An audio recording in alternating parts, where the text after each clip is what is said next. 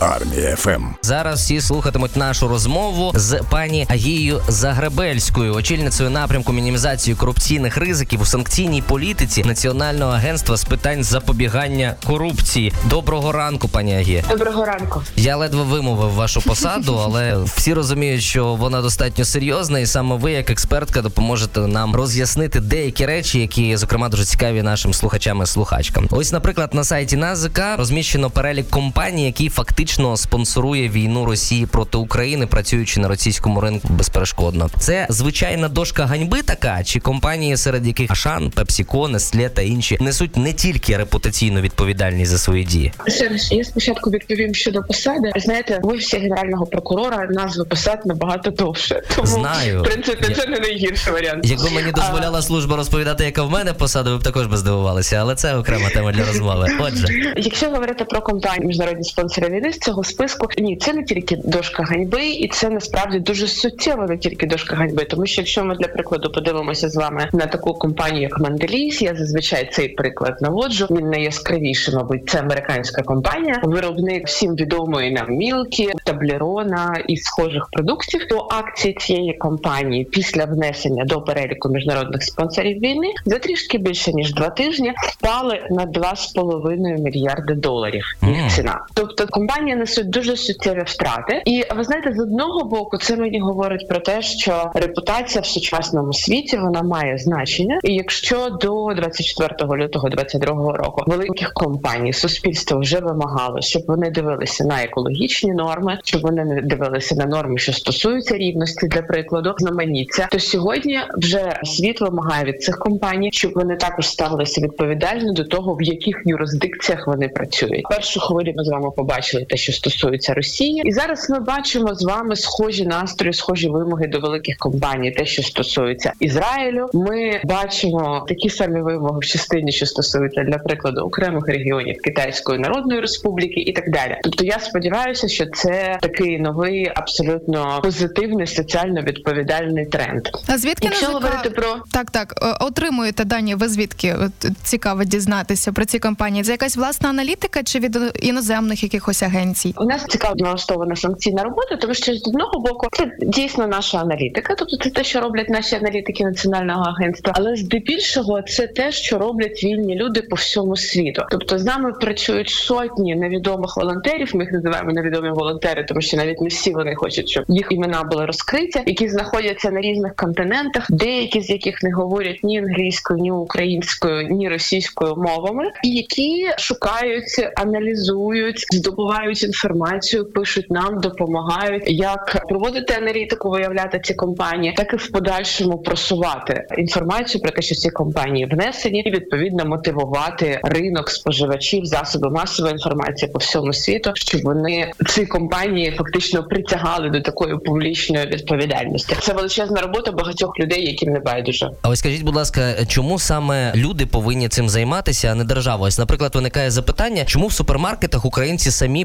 постають перед вибором, тобто їм розібратися треба, та яка компанія залишилася на російському ринку, чи купувати, чи не купувати? Чому держава самостійно якось не визначає, що якщо ти працюєш на російському ринку, ти там умовне Пепсі, умовне Ашан, то чому би не геть з України чи якісь санкції? Я згодна Серж, це питання, яке нам часто задають, і це багатошарова історія. Тому що з одного боку, для прикладу, якщо ми поговоримо з вами про продукти харчування або про фармацевтику, то відповідно до правил ООН, до документів ООН, ці сфери відносяться до виключень, тобто до них не можуть застосовувати взагалі якісь обмеження. І якщо ми їх як держава застосуємо, це буде не зовсім відповідати цим стандартам, і це може мати для нас певні наслідки. З іншого боку, ці компанії вони е, дуже великі, вони дуже впливові. Якщо ви подивитеся на цей список, то ви побачите, що всі ці компанії вони є флагманськими в своїх країнах. Вони мають достатньо тісні зв'язки з урядами. І відповідно такі кроки України також певним чином можуть відобразитися на наших взаємовідносинах з цими урядами, що може негативно вплинути на війну. Є ще кілька критеріїв причин, які я можу назвати, чому, якщо держава почне працювати тут механізмом санкцій, це буде більше на шкоду ніж на плюс. І тому саме ми, коли зіткнулися з цим викликом, що ми розуміли, що є ціла низка великих компаній брендів, бренди, яких вибачте вже є символами, деякі з яких які впливають на політику своїх країн, які впливають на на настрої споживачів, слово яких має значення при прийнятті ключових рішень щодо тих юрисдикцій, де вони присутні. То ми думали, які ж інструменти розробити так, щоб ми з одного боку могли впливати на поведінку таких компаній, а з іншого боку не наражати себе на ті ризики, які я зазначила. І ми вирішили, що якщо всі дивляться на нашу велику війну, і ми так само, як на певним чином протистояння між демократіями і автократіями, то чому б нам не взяти і цю перевагу і силу демократії, яка проявляється якраз у вільних людях, у здатності їх збиратися, у здатності їх самостійно завдавати змін, не поставити на служіння оцій цілі тиску на такі компанії. Ми це зробили, і у нас вийшло, тому що чим далі, тим частіше на різноманітних міжнародних переговорах ми чуємо про те, що санкції це зрозуміло, але всі найбільше скаржаться і бояться вашого реєстру міжнародних спонсорів війни. Mm. Тому це дуже впливовий інструмент в підсумку вийшов, що демократичні інструменти, вільні інструменти діють ефективніше ніж державний примус. Але все ще існують всеукраїнські торгівельні якісь мережі, які зовсім не продають товари від компаній спонсорів війни. Великих торгівельних мереж, от прям такого великого ретейлу. Я таких прикладів не знаю, але я думаю, що ми скоро з вами зможемо сказати про те, що такі приклади є, тому що ми бачимо динаміку, що все більше і більше продукція компаній міжнародних спонсорів війни знімається з полиць. Тобто, спочатку вони втратили пріоритетні полиці,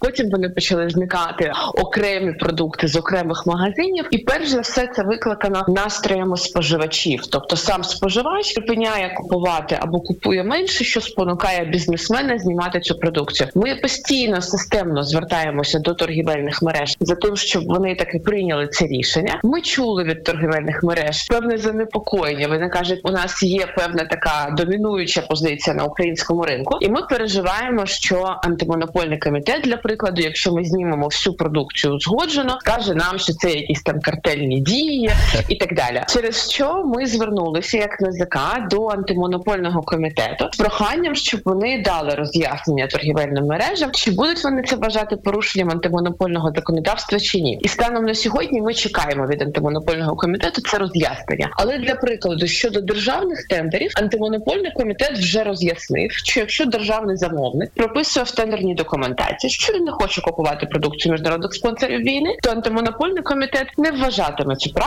дискримінаційною. Угу. А чи здатні взагалі будь-які такі дії з боку України, зокрема, примусити відповідні компанії залишити ринок Росії? Чи це такий пшик так, просто так здатні і вони це роблять насправді. Тобто є вже кілька компаній, які ми виключили з переліку міжнародних спонсорів війни, тому що вони вийшли з російського ринку. А можете розказати, що... які саме про кого йдеться? Так, так, це компанії моді, це британська компанія, виробник паперу. Це компанія Пенісела Петролю, яка доставляла бункерне паливо до російських суден, і після внесення вона припинила доставляти бункерне паливо не тільки російськ постачати, не тільки російським суднам, а й суднам, які ходять під будь-яким прапором, але перевозять російську нафту. Це індійська компанія, найбільший індійський виробник діамантів, яка взяла на себе зобов'язання, і поки ми не бачимо, щоб вона їх порушувала, припинити купувати російські діаманти як напряму, так і через треті країни, в тому числі через об'єднані Арабські Емірати. Це три грецьких перевізники, які припинили транспортувати російську нафту, і зараз у нас знаходиться ще на стадії виходу три компанії. Тобто, от ми чекаємо. Я думаю, що найближчим часом ми зможемо ще по ним вже відзвітувати про перемогу. І тут, звичайно, є мікс да факторів, які впливають. Це не тільки міжнародні спонсори війни. Я дуже часто жартую, що Росія також нам допомагає, тому що вони зі свого боку створюють нестерпні умови для бізнесу для роботи у них. Але без міжнародних спонсорів війни ця динаміка була б набагато більш повільною, тому що знову ж таки я повернуся до міжнародних переговорів кожного разу, коли йдуть якісь міжнародні переговори з нашими партнерами. Обов'язково в цій адженді буде питання, яке піднімає іноземний уряд про міжнародні спонсори війни, про те, що це негативно відображається на показниках компанії, і про те, що давайте якось думати, що ми з цим будемо робити. Тому це їх однозначно мотивує. І найголовніше, мабуть, в цьому всьому, що якби не було міжнародних спонсорів війни, на жаль, я майже впевнена, що працювати в Росії станом на сьогодні вже було б нормою, тому що ці великі компанії, ці великі бренди, вони мають достатньо коштів, достатньо потужні піар-відділи, достатньо потужні команди лобістів і юристів для того, щоб вже змінити за цей час позицію, думки, оцінки в електораті в їх країнах, в інших країнах про те, що робота в Росії це онлі бізнес, але завдяки цьому переліку, тому що він збирає навколо себе от всіх цих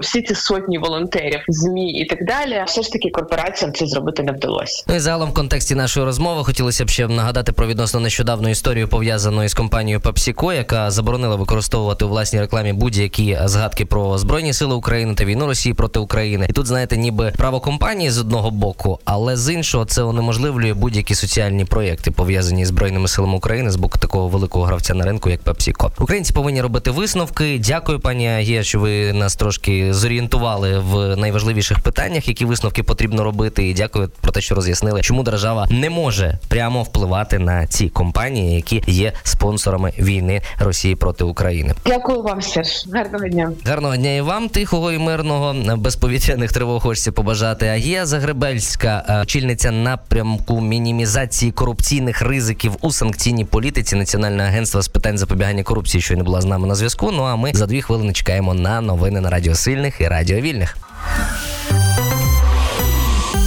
Армія ФМ.